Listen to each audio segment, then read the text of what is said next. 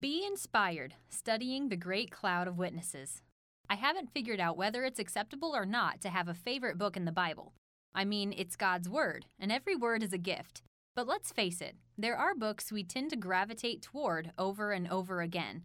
The book of Hebrews is one for me, and more specifically, I draw great comfort from the lives of those featured in Hebrews 11 who have gone before me. These Old Testament saints are known as the great cloud of witnesses, as referenced in Hebrews 12:1, and often called the Hall of Faith. Be inspired and encouraged as you read about the lives of those highlighted in the great cloud of witnesses.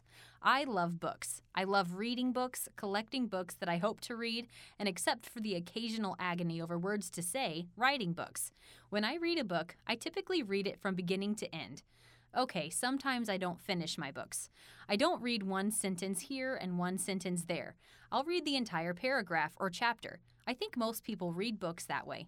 There's nothing unique or even earth shattering about that statement. Yet, when it comes to Bible reading, we often approach the greatest books of all differently. The Bible is a book with many authors, all inspired by the Holy Spirit. 2 Timothy 3:16. The Bible is filled with narratives, poetry, letters, and history. The Bible should be read and studied. Studying God's word isn't meant to be drudgery, it's exhilarating. The late R.C. Sproul reflected on a conversation he had when he was hired to teach at school. The school wanted someone young who could make the text come alive.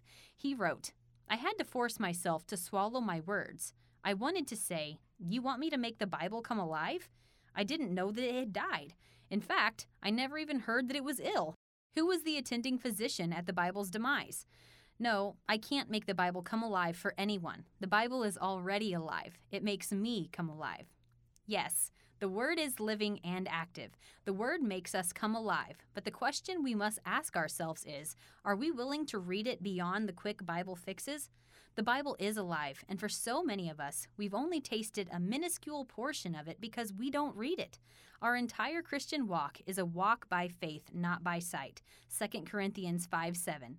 God has graciously made it clear to us that He knows this to be true, and in His kindness, He has given us examples in the Scripture of those who have gone before us. Understanding faith, growing in it, and living by it are key elements to finishing our race. Hebrews 12, 1 through 2. Understanding the basis of our faith is of utmost importance, and setting our eyes on the object of our faith is the only way we'll endure. Every day we are operating by faith, whether we realize it or not. Our faith is tested. Our faith is stretched. Our faith can falter.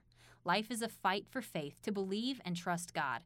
Scripture tells us to look at the cloud of witnesses, Hebrews 12:1, and remember their stories as motivation to run the race set before us. Stories are powerful tools the Lord uses to inspire, challenge, and encourage us in our faith. My hope is that you will be eager to stay the course, knowing those who went before us as we fix our eyes on the one who sustains and keeps us. Adapted from A Great Cloud of Witnesses, a study of those who live by faith, a study in Hebrews 11 by Trillia Newbell, 2021, published by Moody Publishers, used by permission.